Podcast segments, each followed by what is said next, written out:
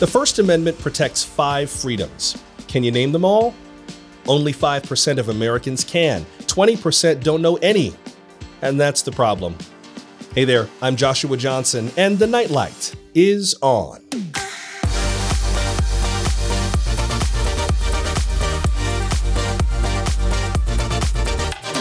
Tonight on the show, I'm thinking about citizenship. This weekend is Constitution Day. The Constitution is the subject of lots of arguments these days, especially some of the amendments, but lots of us don't really know it very well. An Instagram video about this ignorance made me want to bust out laughing and break down crying at the same time. I'll have more on the sorry state of civics just ahead. But first, AI. This week in Washington, senators discussed it with tech industry titans. Today, we're using AI in lots of ways, but if you think it's on track to replace our humanity, that seems unlikely, at least for a while. I'll tell you why. It's always great to hear from you. I'm on social at Joshua Listening, or have your chatbot email joshua at nightlightshow.com. Well, I hope you've had a good week so far. I have had a pretty good week. Got a lot of progress on a lot of projects, including for this show and for some other things going on. But I also got an update on a video game that I have had a love hate relationship with. hate because previous versions of it didn't work properly, but love because it is really an amazing game. It's called Cyberpunk 2077. If you've ever seen Blade Runner, imagine a playable kind of Blade Runner world where you're kind of on the edge of the law. It's it's incredible. It's this phenomenal game. And it's got actual Hollywood stars in it. Keanu Reeves was a character in the first one. And now this additional story, it's called a DLC, downloadable content, has Idris Elba as a motion captured character. And after watching the trailer, it's him. I mean, it looks just like him. It's kind of eerie how perfectly they captured Idris Elba. In one of the preview videos that came out on YouTube this week, Elba talks about the technology that it took to capture his movements and his facial expressions. Here's part of what he said. I remember shooting this, you sit in these sort of like pajamas basically, with all this stuff all over you, and you got a big sort of camera thing rig on your face. You've got to really get into the imagination of your character. And I remember shooting this, and it's incredible, man. I look at the detailing on the on the animation. Obviously, I was there, so I could. I'm acting, but to see it come to life like this is bonkers. It's just another example of how artificial intelligence, or AI, is showing up everywhere we go. That's the kind of technology it takes to do that sort of motion capture with the degree of specificity and, quite frankly, eerie accuracy that is in Cyberpunk 2077. AI's got some folks excited, some folks concerned. I suspect most folks are either just scratching their heads or kind of ignoring it for now. Well, the time to ignore it is over. If you do not have an informed opinion about AI, you should start thinking about it. But don't worry, if you don't have an informed opinion, I'm going to try to give you a sense of some of what's been going on. And there's way too much to list everything. So, admittedly, this is definitely self selected from things that I find pertinent. There's much more to see and do and learn. And then I'll tell you what I think. Now, in a way, if you feel like you're starting from zero on AI and you just have no idea what we're talking about, you do you probably already have thoughts on this because you've seen it in pop culture. The Starship computers on Star Trek, that's AI. We've already seen a positive pro social version of this future already. We've had that since the 60s. But what exactly is AI? What is artificial intelligence? Well, think of Alan Turing. Maybe if you're a history buff, you know that name. He's the British computer science pioneer. He pioneered the computer that broke the Nazi code during World War II. Alan Turing is considered the father of all modern computers. He made the first machine, that codebreaker, that could not only be programmed, but reprogrammed to do other things. That's why we can have apps today. You build one machine that can be programmed to do lots of things without having to rebuild the machine from scratch. There's a great movie about Alan Turing and this code breaking effort called The Imitation Game. Benedict Cumberbatch plays Turing. It's a beautiful film. Sidebar, and this is mentioned in the movie, Turing was gay and the British government punished him for homosexuality years after he helped save Europe from the Nazis. So I find it ironic whenever homophobes or transphobes start to spread hatred through the very devices that Alan Turing made possible. I mean, the next time you encounter someone who's trying to separate people like me from society, tell them to take the first step, put down the iPhone, and stick to Morse code. Anywho, Alan Turing wrote a paper back in 1950 where he imagined the future of computing that included the possibility that someday, distant in the future, computers could actually resemble human thought. So he put forth this idea of a test. It's come to be known as the Turing test or the imitation game to try to illustrate what this might look like. Now, I'm not endorsing this idea per se. There are plenty of smart technological and philosophical critiques of this very early idea. But here's the gist of it. Do you remember a game show called To Tell the Truth? You had a panel that asked questions to three people, each of whom pretended to be the same person. And the object of the game was to pick the right one and not to pick the imitators. And the host would say, Will the real so and so please stand up? And then the real one stands up, and you see if the imposters were good enough to throw you off. The Turing test is basically to tell the truth, except you're guessing between a real person and a computer. You would not be able to see either of them, but you could ask them questions. For example, will X tell me if X plays chess? Or will Y tell me if Y lives in Scotland? You just don't know if X is the human or the computer or if Y is the human or the computer. But whoever you direct the question to has to answer and answer honestly. Alan Turing believed that eventually computers would be able to win this imitation game, that they would be able to fool us and make us think they were the real person more often than not and he believed it would happen once their processors were powerful enough and once they had accumulated enough information to base their imitations on. That idea is at the heart of artificial intelligence. So it is exactly what it sounds like. Humans have intelligence. Sometimes we even use it. But all our intelligence means is we've gained enough information and enough experience using it to make decisions in real time.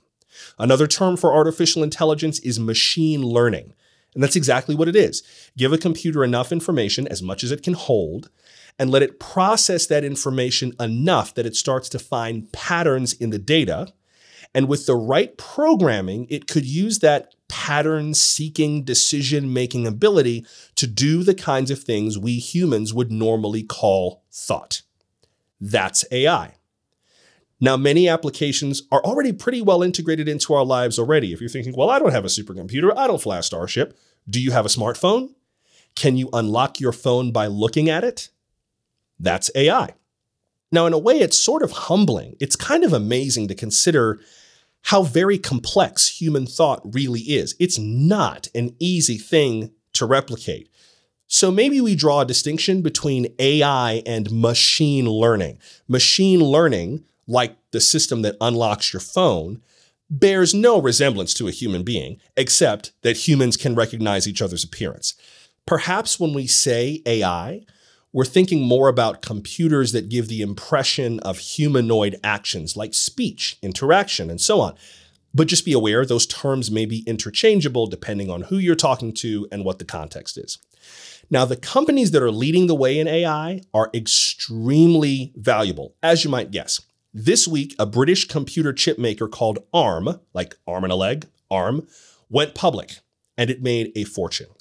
Earlier this year, Microsoft invested billions in a company called OpenAI, which is behind a program called ChatGPT. You can download ChatGPT onto your smartphone and use it right now. OpenAI's co founders include Elon Musk. Yes, that Elon Musk. But he's already using machine learning at SpaceX, including to land rockets on autonomous floating platforms in the ocean. So, rocket goes up, flying autonomously. A platform disembarks, goes out into the water, figures out where it needs to be, and then this self flying rocket lands on a self sailing pontoon, basically a, floating platform, and Tap, they just touch down perfectly. So the debate's over. AI is here. And if you think that there are still going to be truck drivers, human truck drivers in a future where rockets can fly themselves into space, I mean, it's time to start talking more intelligently about this as a general public, making some decisions about how we want to use it. I hope your livelihood does not depend on Uber and Lyft. Your job is already slated for execution. You have already been selected for extinction because we can fly into space. Why do we need you to drive me to the corner? Now, this week, there was a meeting in Washington with 60 senators who met with a number of tech industry titans behind closed doors. Elon Musk was there.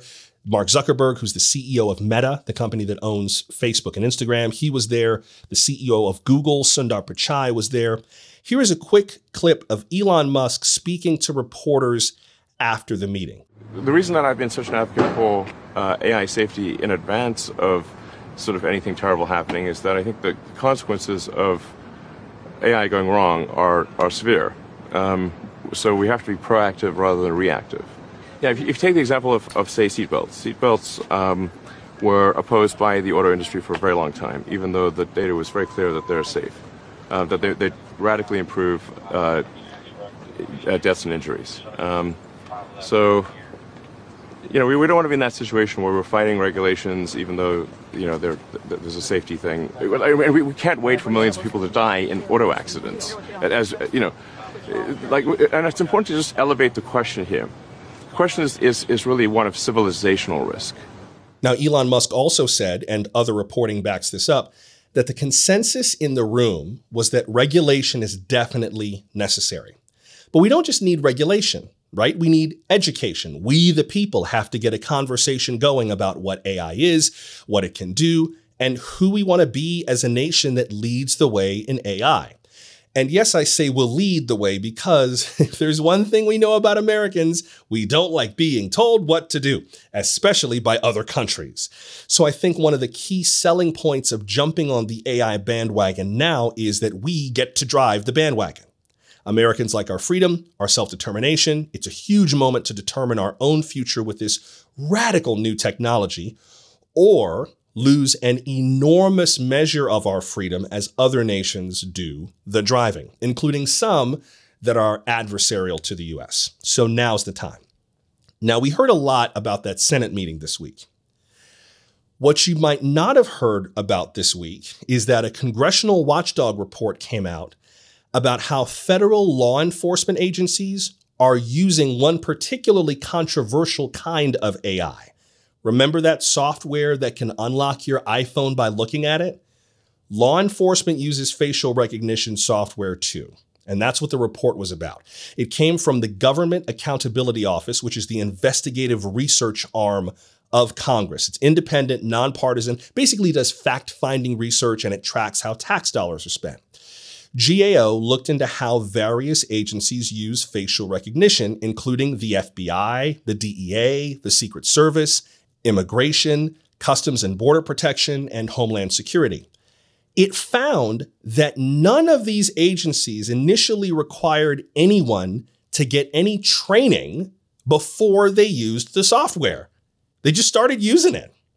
The FBI, for example, recommended training, but it didn't require it of the nearly 200 FBI staff that used these services, 10 of them completed training. 10 out of 200. Only three of the agencies in this study had policies in place to address civil rights and civil liberties.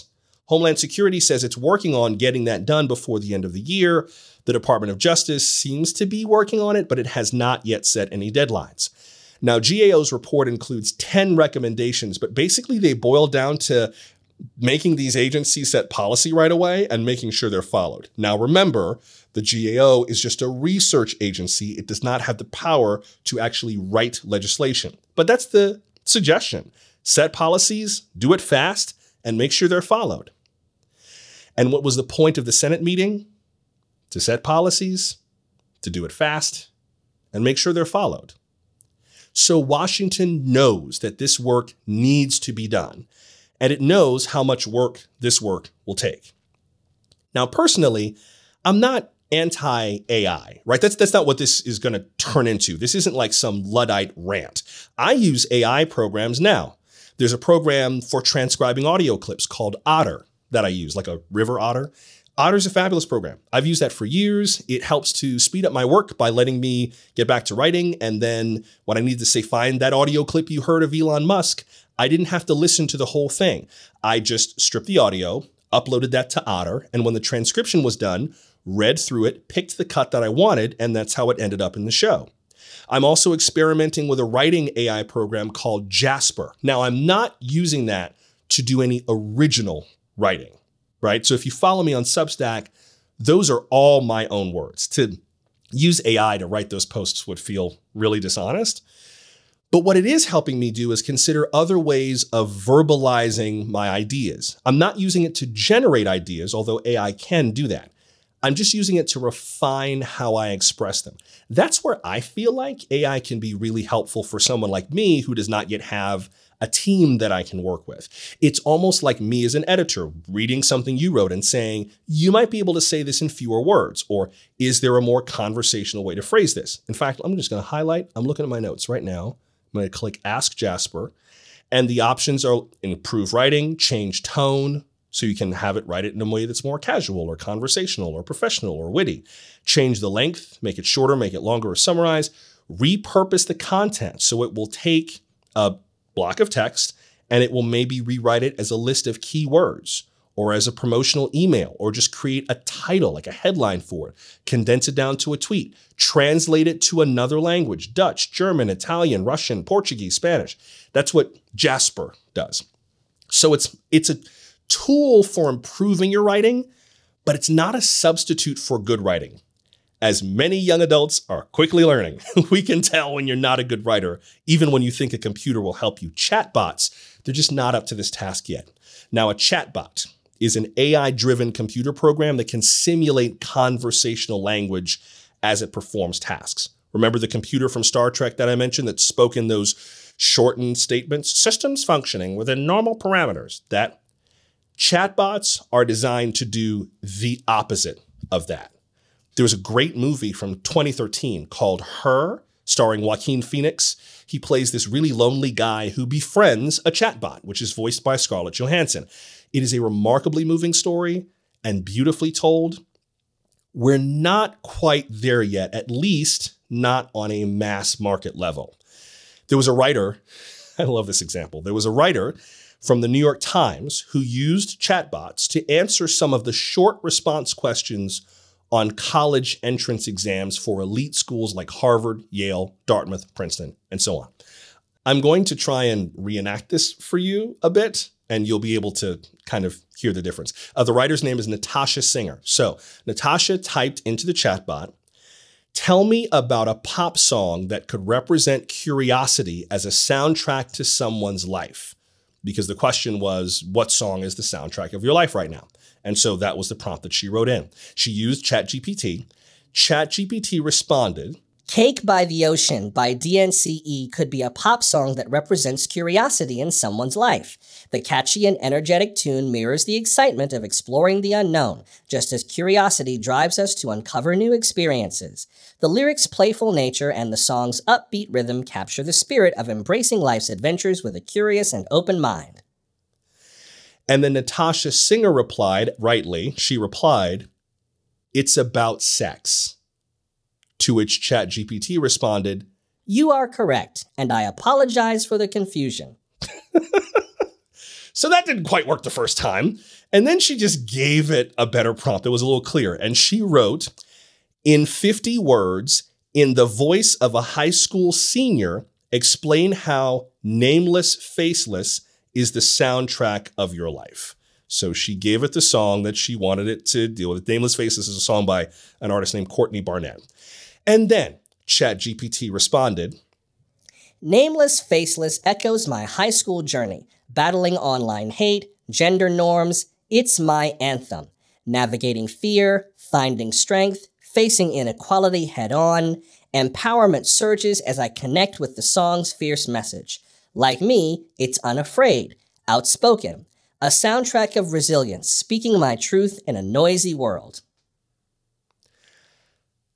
That's a high school scene. Wait, what? That some of those weren't even full sentence. There's no like there's no verb in that one. There's there's a, there's a verb kind of a gerund in that. What? If you sent that to me, I I, I would no.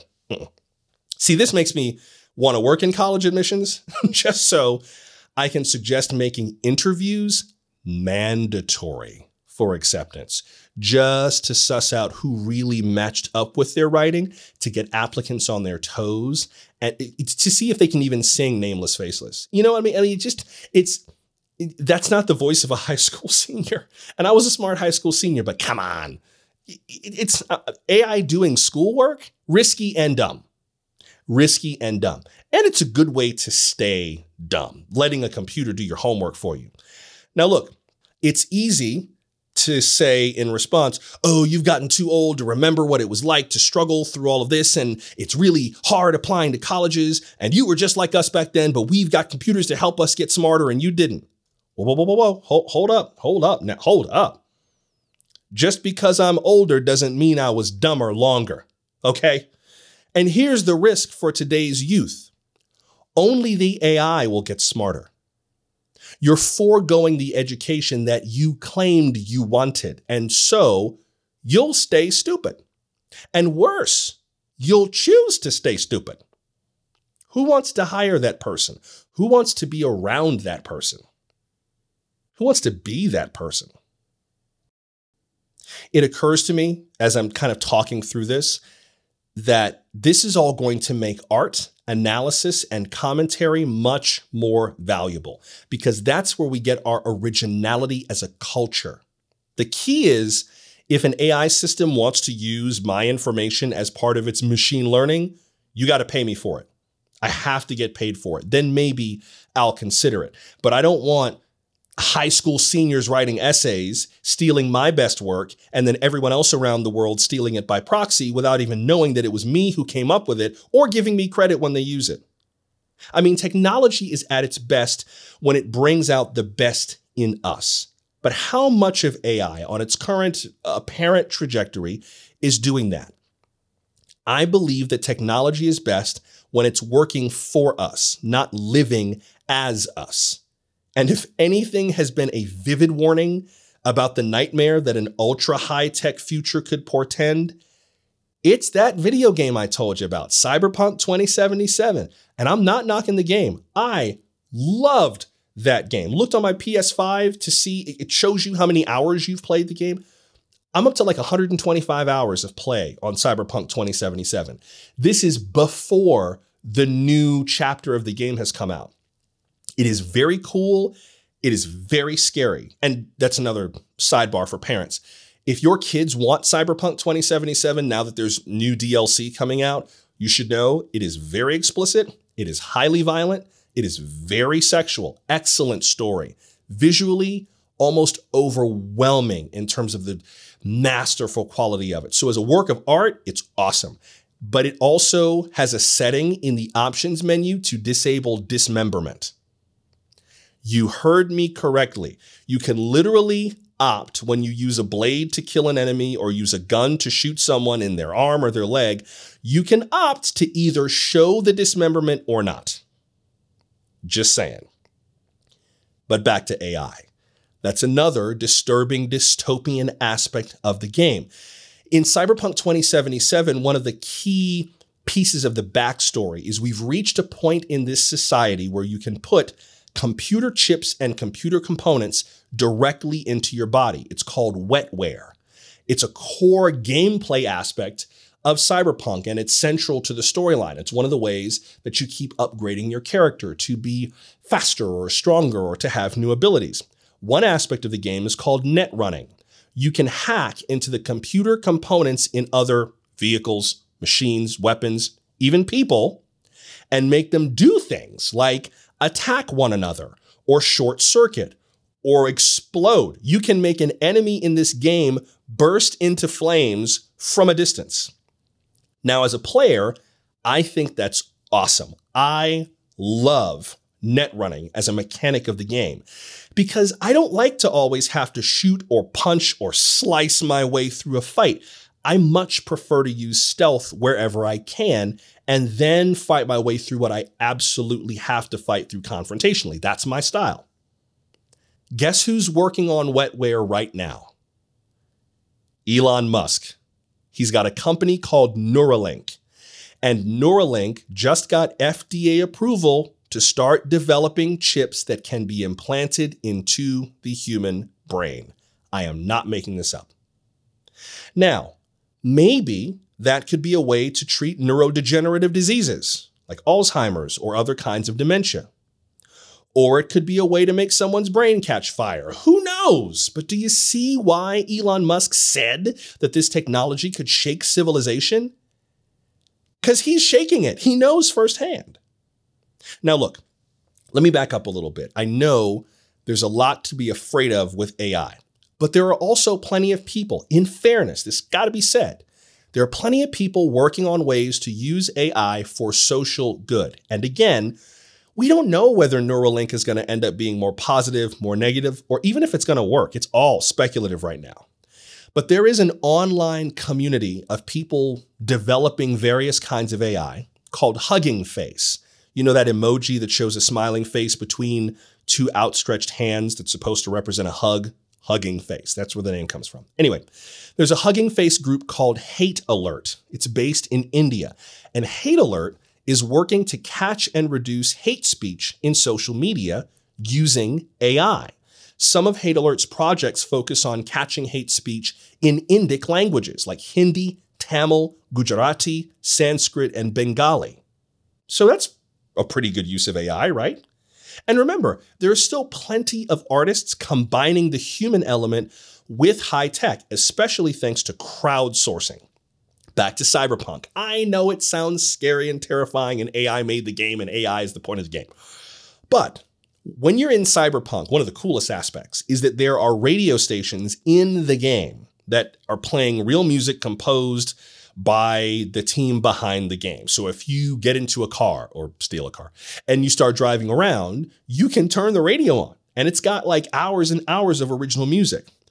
Well, inside the game, there are two tracks by Idris Elba. He made music and put it in the game. Plus, one of the radio stations in the game called Growl FM is made of music generated by Cyberpunk's fans. There is a fan generated music channel inside the game. And the game's theme, which is called Phantom Liberty, is performed by a live orchestra. I think that's kind of the key to our future with AI. Understanding that even though it's being taught to simulate human activities, that's very different than replacing our own humanity. I mean, maybe Star Trek was the right example. Make these ultra smart, super powerful computers that still act and feel like computers, so there's no need to play the imitation game. Although, even as I say this, there's another Star Trek example where the imitation game works perfectly. It's something that video game studios are already dabbling in, but more people should probably consider. It's that other vision of AI from the Starship Enterprise the holodeck. Remember that? This computer generated space that used holograms to make anything possible. You could go indulge in fantasies and adventures and just kind of lose yourself in other personas and storylines with the knowledge that it's all pretend and there are safeties in place to protect you. See, no one on the Enterprise, no one in Starfleet tried to limit the power of the ship's computer. They never had to hit the brakes, they just raised boundaries. Everything was in service of this larger mission, even the recreational facilities like the holodeck. And the technology was just a means to an end and not an end in itself. That's what disappoints me the most, I think, about the way that Silicon Valley is talking about AI. Some of the people developing it claim that they're making computers more like human beings in their capacity to create and to think. That is entirely false. And why? How many human beings do you know that seek to know everything? How many human beings do you know that are trying to do everything? How many humans do you know that get faster and smarter automatically? We don't. Living things seek to live in ease and in harmony with their environments, including, generally, humans. We appreciate rest, but computers will run until they break. We seek contentment. We use discernment. AI is running in the exact opposite direction of becoming more human because all it is doing is amassing knowledge and power. It is not developing the very highest form of human cognition wisdom. Good judgment based on lived experience and shared values. I don't want computers to be more human. I want computers to be more humane. Our humanity is what makes us the most intelligent. The surest sign of intelligence is wisdom. Otherwise, we're not really talking about AI. We're talking about AO, artificial omnipotence. Why else would Silicon Valley executives tell Congress, you have to make regulations, you have to set the rules, you have to draw the boundaries? Why would they say that? It's simple because Silicon Valley won't. Either they cannot do it because they lack the moral compass, or they will not do it because they could give a damn, or maybe they're just not up to the task of engaging the public and winning people over. That pesky analog real time work of what's it called? Oh, yeah, democracy. You have an opportunity to shape this part of our future. So, what do you want? Just say you're commanded to the computer. The scary thing is, it might just give you exactly what you ask for.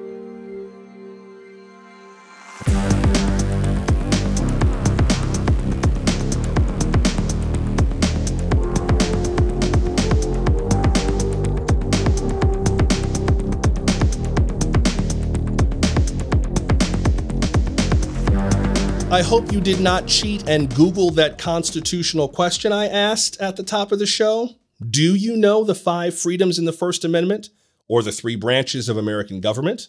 Or, and this is the question that sparked the next segment, why do we send average citizens to jury duty instead of lawyers?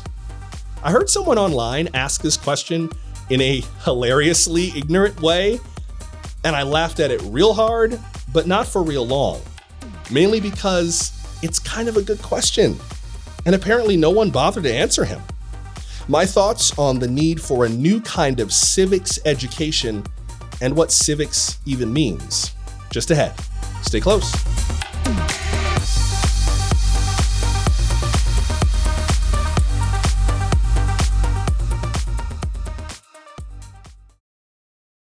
The best part of the nightlight is you. Show your support for the show by becoming a paid subscriber.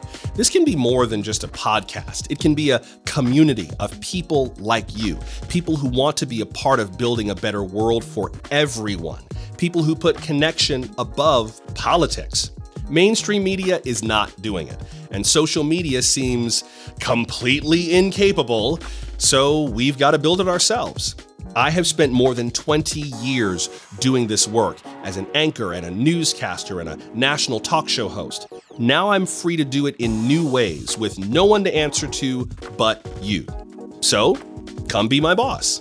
The benefits for becoming a paid subscriber include access to all past posts on Substack, and you can leave comments there with priority over people who are not paid subscribers. You'll also get all podcasts and videos ad free and early.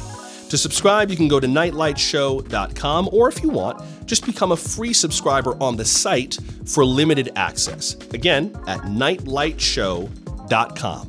Thanks.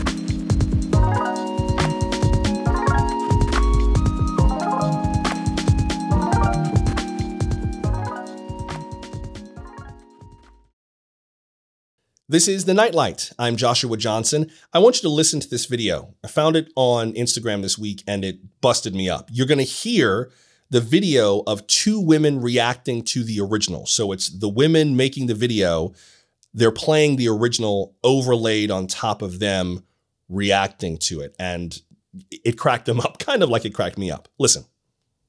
So I got jury duty I'm not going. That sounds stupid. So you're telling me there's a guy who did a crime and you need me to show up so you can convince me whether or not he did it? I didn't go to law school. Who gives a f- what I think? Like a jury of my peers, my peers are dumb as f- dude. I'm just confused because like, why isn't it a job? Like, why is jury duty a thing? Why don't you just hire jury people full time and have them clock it and, and make them go to f- law school for it? Why can't you just get like an associate's degree in jury duty? Like, why, why do we have to grab randos off the street? NPCs. Why do I have to convince a lifetime fitness front desk employee, uh, an Arby's shift lead, and a librarian that I'm not guilty for murder? So, this guy who didn't get why everyday people are on juries, he either slept through civics class, his teacher sucked, or he never got taught. Actually, he's a comedian. His name is Demetrius Fields. He does stand up, and he posted this back in June of 2022. By the way, when he said NPCs, NPC means non player character or non playable character. It's a term from role playing games and video games. These are like background characters and enemies and so on, characters that you do not manipulate. But he asked a fair question. Why do everyday citizens serve on juries? Why don't we leave that to lawyers or judges or people with formal legal experience? It's a good question. I'll answer it for you in just a minute, but it's the kind of a question that a civics class would answer. And now is a good time to think about it because this weekend we observe Constitution Day in the United States. On September 17th, 1787, the founders signed the Constitution. The states ratified it the following year.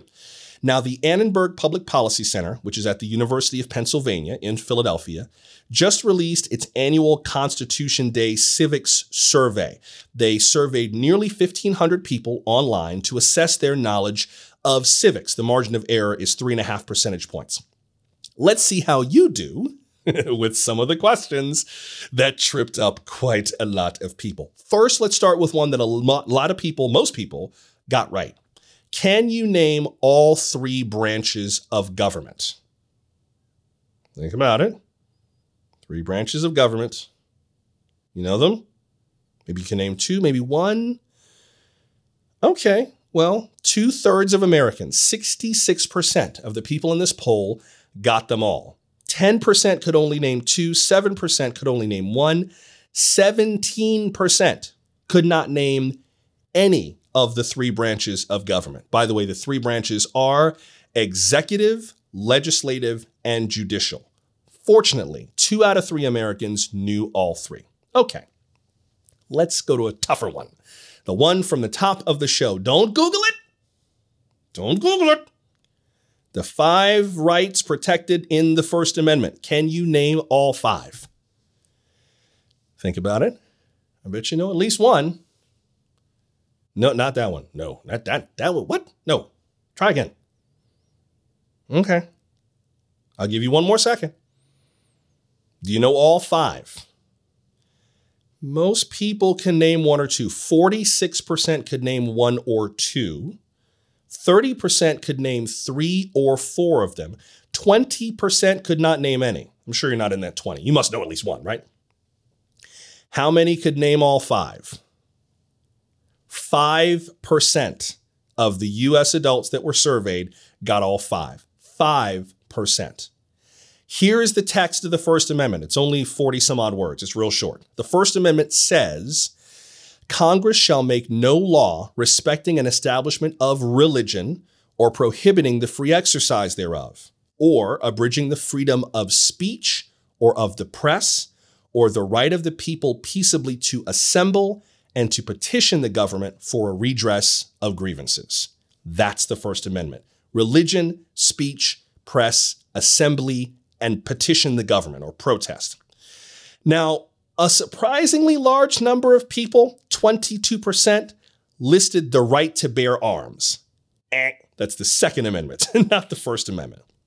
Oh, since we're talking civics, sidebar, let's be clear the First Amendment does not give any rights. None of the amendments gives rights. It protects rights that we already have. The founders believed that we have rights because we exist. Remember the Declaration of Independence, the beginning? We hold these truths to be self evident that all men are created equal, and by men they literally meant men, that they are endowed by their creator with certain unalienable rights. That among these are life, liberty, and the pursuit of happiness. That to secure these rights, governments are instituted among men, deriving their just powers from the consent of the governed. What does that mean? It means your rights are a function of your existence, your creation. A government's job is, as the Declaration says, to secure these rights. Besides, think about what government was in those days. It was the British monarchy, right? King George III.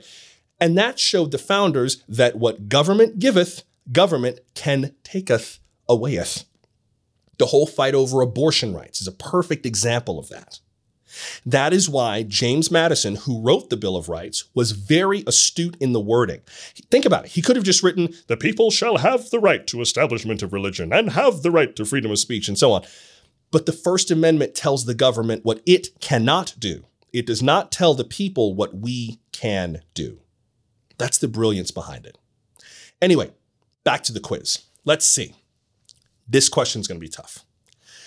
What percentage of Supreme Court cases in the past year were decided by a 9 to nothing or 8 to 1 vote? What percentage of cases were decided unanimously or nearly unanimously between 0 and 100? What do you think the range is? What percentage? Decided unanimously or nearly unanimously? Think about all the cases, not just the ones you hear about on the news those tend to be the ones that come down five to four or six to three. But which ones do the justices really see eye to eye on? Nine to nothing or eight to one? Any idea? You sure? You want to bet on that? you want to put money on it? Okay. Is that is that is that really your answer? Okay. The correct answer is between 41 and 60 percent. It's in that range 41 to 60% generally. Now, 22% of the respondents got in that range. The other responses were kind of all over the place. On average, people thought about 35% of the rulings were 9 to nothing or 8 to 1. That's despite all of the division, the 6-3 conservative liberal split on the on the court among the justices about 41 to 60%. Justices typically like to have unanimous rulings because it shows the country that this is actually the consensus, the solid view of the law. That's the point of the Supreme Court is to interpret the law usefully and reliably. And so, from their point of view, the more unanimous they are, the clearer that is. So, how'd you do on the quiz? Were you close? Did you embarrass yourself? I hope you didn't embarrass yourself, especially because civics is not taught the way that perhaps it should be taught. Everyone doesn't get that kind of a civic education. I have thrown this word around a lot, and I have not defined it. I defined what AI is, I should define what civics is. Simply put, civics is the study of citizenship. That's all it is your rights and responsibilities as a citizen. In the US, a civics education would be things like the three branches of government, the Constitution, the Bill of Rights, and all the other amendments how voting works, how jury duty works, the Supreme Court, but also things like where your tax dollars go, what happens at a city council meeting, how the state legislature works, how Congress works, what political parties do, how to get involved in them if you choose to. Those are all part of civic education. And there are huge gaps in what's happening with our kids and understanding the future of the country by understanding the past and the present of how it works. There's a center at Tufts University in Boston called the Center for Information and Research on Civic Learning and Engagement, or CIRCLE. It focuses on youth civic engagement. Tufts did a study about Latino youth in the 2022 election, the midterm. And among other things, it asked why they won, the ones who did not register to vote did not register. Only 12% said that it was because they didn't care, right? 29% of all youth said they didn't care. Latinos were more likely to say they were interested than the general population. But in terms of the reasons, The biggest one was not having enough time. 24% of unregistered Latino youth said they didn't have time to register. Among all other youth, it was only 14%, 10 points lower. So clearly there's work to do, especially because there are so many different ways to register to vote. But there are people who see the need for this. That's, that's the good thing. There was a recent op ed in the New York Times that argued for better civics education as a way to ease our so called culture wars and to equip young people to engage politically with one another. I wholeheartedly agree. I think it's cool that you can just post something on TikTok and drop your hot take on there and get people to like, share, and subscribe. I would much rather you know how to say that to a person's face and actually get a conversation going. There's room for both, but that second skill, that's not getting taught everywhere. Some places are teaching it. There are a number of states, including Illinois, that require civics for high school graduation, which I think makes a lot of sense. My home state of Florida is paying teachers a stipend of $3,000 to complete its new civics training. The first 20,000 teachers to do it will get the three grand. Here's the problem. That curriculum was approved under Governor Ron DeSantis and crafted by a number of conservative organizations and conservative and Christian universities. Now, look, I do not have a problem with being conservative. You have the right to your politics. But politics is a layer on top of citizenship. You do not have to be partisan to be a good American. This course, the one in Florida, is called the Civics Seal of Excellence. It aligns with this wholesale reshaping of Florida's civics education. This has been a consistent theme of conservative educational advocacy lately, especially after what may go down as one of the most impactful civic texts of the last hundred years. The 1619 Project by Nikole Hannah-Jones of the New York Times. That book kind of started all of this, or the backlash did. 1619, by the way, was the year that enslaved Africans were first brought to the colonies. That's why it's called that. The kickback to the 1619 Project was so furious that Nikole Hannah-Jones was denied tenure at UNC Chapel Hill's journalism school. A wealthy donor named Walter Hussman objected to granting her tenure, and the university folded. He, by the way, is the publisher of a newspaper, the Arkansas Democrat Gazette, and he is an alumnus of UNC Chapel Hill, so the irony is spread rather thick. Today, Ms. Hannah-Jones runs a new journalism center at Howard University, which is a historically black institution in Washington.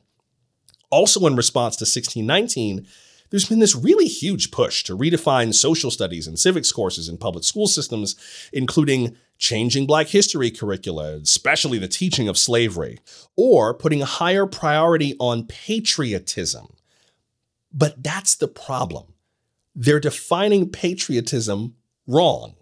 And I don't mean that's an inherent error of conservatism. I know plenty of conservatives who understand this clearly, but this particular political movement is maligning the idea. Put it like this people like the Reverend Dr. Martin Luther King Jr., Frederick Douglass, Ida B. Wells, people who called out the ills of America's treatment of Black people.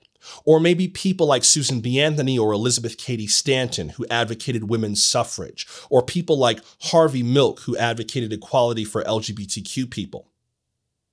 Were they patriots? Would you consider those people patriots? Okay, hold that thought. What about people like George Wallace, the former governor of Alabama? That's the guy who, at his inauguration 60 years ago, famously said, Segregation now, segregation tomorrow, and segregation forever. Was George Wallace a patriot? Okay. What about Nick Fuentes? unabashed white supremacist, anti Semite. He's built a rather sizable online following among young men. Fuentes is 25 years old, by the way. That much hate in that young a man is a conversation for another day. But is he a patriot? Here's the tougher question brace yourself. Is it possible that they could all be patriots? If you think there's an easy answer, you need to take a civics class. These thorny, messy, Uncomfortable, often infuriating ideas are exactly what citizenship must be about if the United States is to have a future at all. As I've said in the past, democracy is a contact sport. Everyone gets bruises, even the winners. But authoritarianism, ruling through dictatorship and divine right, that's easy and painless as long as you do what you're told. Step out of line and you can get your skull broke. But smoothing over any aspect of America's past, especially the toughest, thorniest issues, smoothing over that dulls our chances for the future. All those rough spots keep us sharp.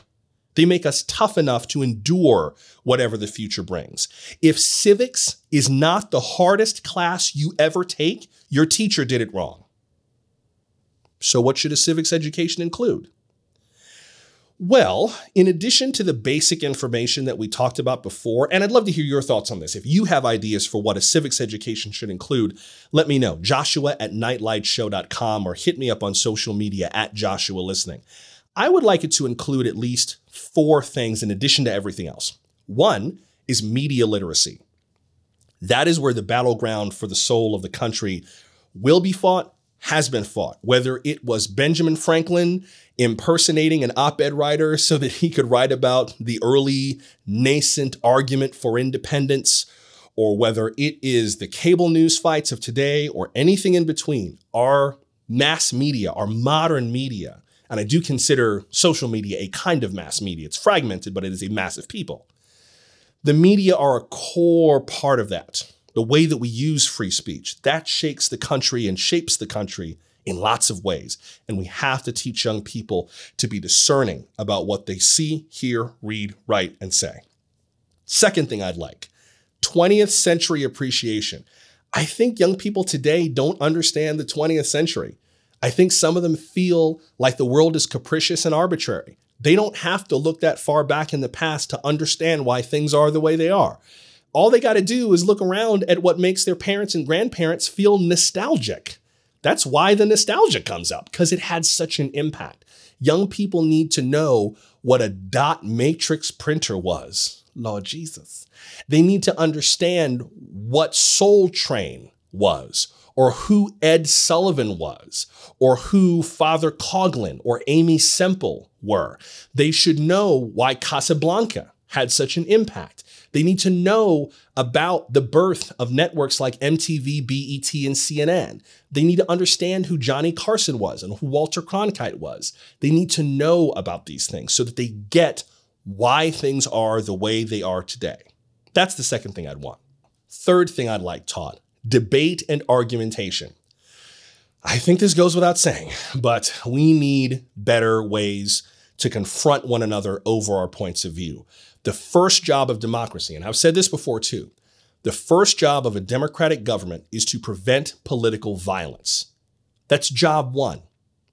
The way that we prevent people from becoming violent and vicious in the face of political losses is to give people ways to discuss their politics before election day, before game day. We need more release valves so we learn to view one another humanely even as we vote so that we realize we're voting on ideas and not just voting to attack individuals. That's where it gets screwy. And we have to teach young people to, this is going to get me in trouble, to not be quite so fragile when it comes to dealing with contrasting points of view, to be able to not default to getting critical, but to getting curious and giving people, frankly, enough rope to hang themselves by a well placed, well structured argument as opposed to just going and losing their cool and exploding when they hear something they don't like and then getting demoralized and despairing or lashing out. We got to teach young people how to navigate that. And then the fourth thing, this is going to sound a little weird, but well, wouldn't be the first time. American optimism. I think we have to talk about why we've had this gung ho, can do attitude as a nation. Everything from the founders to the fabulists and everyone in between. I mean, Ben Franklin, P.T. Barnum, Walt Disney, MLK, Ronald Reagan, Barack Obama, so much of America's ethos is this can do attitude. And I wouldn't teach it in a way to make students optimistic, just like that goofy civics program in Florida is to make kids patriotic. I wouldn't do it to make them feel something, but just so that they understand how deeply we as a nation have bought into visions of a brighter tomorrow and projected those visions globally to make us the envy of the world. I would make sure that they understand that, just so it doesn't seem like something to be cynical against, but something to have some empathy for. Back to that guy's question, though. Remember the one at the beginning, the one that they were cracking up for? Why are juries set up this way? Let me play it again. Here's how he asked it. I didn't go to law school. Who gives a fuck what I think?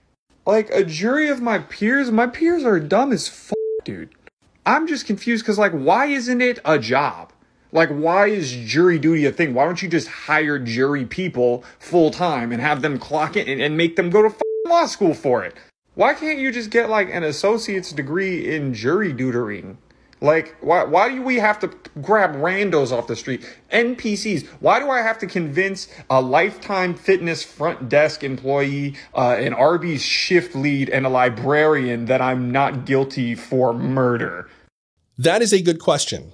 And I have to say, after I was done laughing, I felt very convicted because I didn't know. I was laughing at him and then I was like, oh, shucks, I don't know. Why is it? Ooh, I think I made fun of him. Ooh. And that, yeah, I, I was doing the I Love Lucy. Ooh. I was like, ooh, I need to go look that up. That's another reference they need to have. I Love Lucy. Anyway, back to the question why are juries set up this way? I looked it up. I'm so proud. You want to hear it? Okay, here's why. It dates back to medieval England. It is a safeguard against abuses of power. The crown would interfere with trials in the 13 colonies.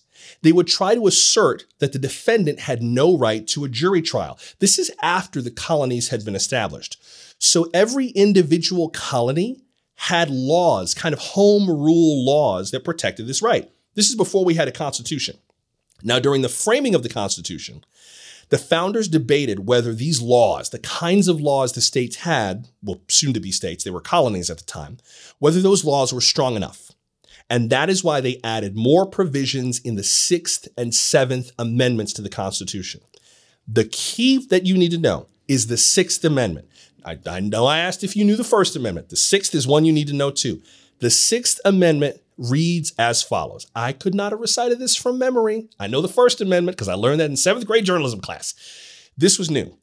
Here's what the Sixth Amendment says In all criminal prosecutions, the accused shall enjoy the right to a speedy and public trial by an impartial jury of the state and district wherein the crime shall have been committed, which district shall have been previously ascertained by law, and to be informed of the nature and cause of the accusation, to be confronted with the witnesses against him, to have compulsory process for obtaining witnesses in his favor, and to have the assistance of counsel for his defense. That's the Sixth Amendment. So, the reason for our system, for letting, as Mr. Demetrius Fields put it, NPCs serve on juries, it's because they're not in the game. Everyday people, if we pick the right ones, should, should be able to view the matter more critically, more open mindedly than someone with deep investments in the case. Obviously, not a perfect system, but that's the rationale. And I think we can understand why. You should not be a referee and a player at the same time. That's why. It's a fair question. But think about how much more in our system people don't know based on that Annenberg study. It's really easy to get depressed because some people don't know the basics. And if you're like that, if the state of our union has you feeling pessimistic, please, for me, please, please, please, don't despair. Remember, we are the nation of more perfect, not perfect. Our founders assumed this idea of constant improvement, iteration, error. Remember, we threw off a government that believed the king was flawless and faultless because God put him on the throne, remember? We're supposed to be better than that. Alexander Hamilton wrote about this in the Federalist Papers after the Constitution was signed. He wrote a series of essays, like 85 essays, published them under the pen name Publius to try to answer people's questions about why their state should ratify the Constitution. They needed nine of the 13 to ratify. And he wrote all these long, long essays to try to get people to ratify it and not to start over, because that was one of the arguments. Well, maybe this isn't the right one. Maybe we should start again. The end of the last Federalist paper, the end of that one, and I would, I would read the beginning of Federalist 9 and the end of Federalist 85 if you skip everything else. The end of Federalist 85, the very last one, here's part of it. I'll skip around a little bit of the ending, but here's what Hamilton wrote The judgments of many must unite in the work. Experience must guide their labor. Time must bring it to perfection. And the feeling of inconveniences must correct the mistakes which they inevitably fall into in their first trials and experiments. Then he goes on to write A nation without a national government is, in my view, an awful spectacle. The establishment of a constitution in time of profound peace by the voluntary consent of a whole people is a prodigy, to the completion of which I look forward with trembling anxiety. And at the end, he writes, I dread the more the consequences of new attempts, because I know that powerful individuals in this and in other states are enemies to a general national government in every possible shape. That's from Federalist Paper number 85 by Alexander Hamilton. What is he saying? He's saying this is not going to be perfect and we shouldn't expect perfection, but we have to do this anyway. A nation without a national government is an awful spectacle. And he called the establishment of a constitution a prodigy. But he also said he had trembling anxiety. That's the point. Allowing ourselves to be this imperfect union and through our trembling anxiety, do it anyway. We're heading for a big election next year. Don't know if you heard. Some big cities have elections this November. Philadelphia is going to the polls, Houston, Columbus, Indianapolis, Charlotte, and Orlando. So now is a good time for a refresher on civics. I bet there's a frustrated young person in your life somewhere who's feeling powerless about the world and terrible about their ability to improve it or even really affect it. I bet you could do them some good by hearing them out on what these frustrations are. They have every right to be nervous, every right. Then, after you hear them out, you can very broadly ask how they feel about their civic knowledge. Not giving advice. As I argued recently, that ain't the key. Just ask and then pause let them inquire for themselves if they want to about why are you asking me this? Then here's what I would respond with. If you don't understand how power works, how could you not feel powerless? If you don't understand how power works, how could you not feel powerless? That might start a conversation if they're open to it, when they're ready. And in that, civics might begin sounding like something worth studying.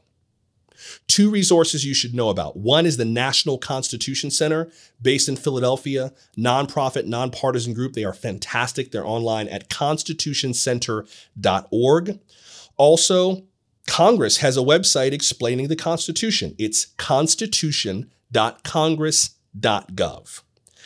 I really hope we can get more of these conversations started because, believe it or not, I consider myself a highly patriotic person. Always have been. I think this is a great country, but I don't expect people to just agree with me. Skepticism is healthy, it's the American way. But so is hope. I think we need to make more room for both, especially for young people, so that the pursuit of happiness will not only make them happy to be in America, but maybe even make them proud.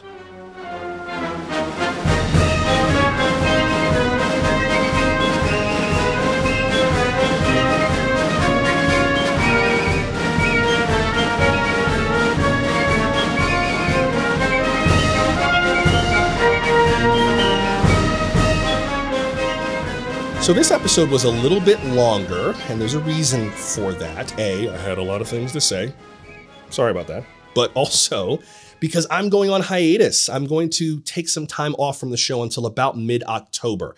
We're 10 episodes in, and thank you for following me for these 10 episodes. If you've missed some of the past ones, I hope you'll subscribe on your podcast app.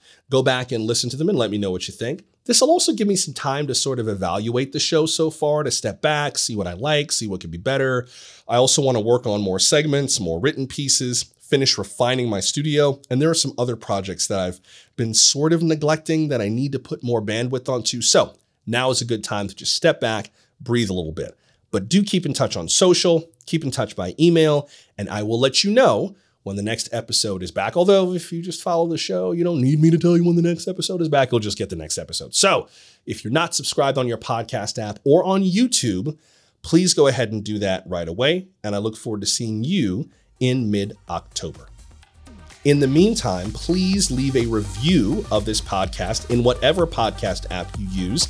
If you prefer YouTube, you can subscribe to my YouTube channel. It is at The Nightlight Show, or the direct link is youtube.com slash at The Nightlight Show. Remember both symbols, slash at The Nightlight Show. Please do like this episode, click the notification bell to get a heads up for new episodes, and of course, hit me up by email or social media on anything that you heard tonight. This program comes to you from Sun Arts Media, dedicated to conversation, creation, and connection. If you want to see this kind of work impact America for the better, please consider supporting the show as a paid subscriber. You can do that online at nightlightshow.com. So, until we meet again in mid October, I'm Joshua Johnson.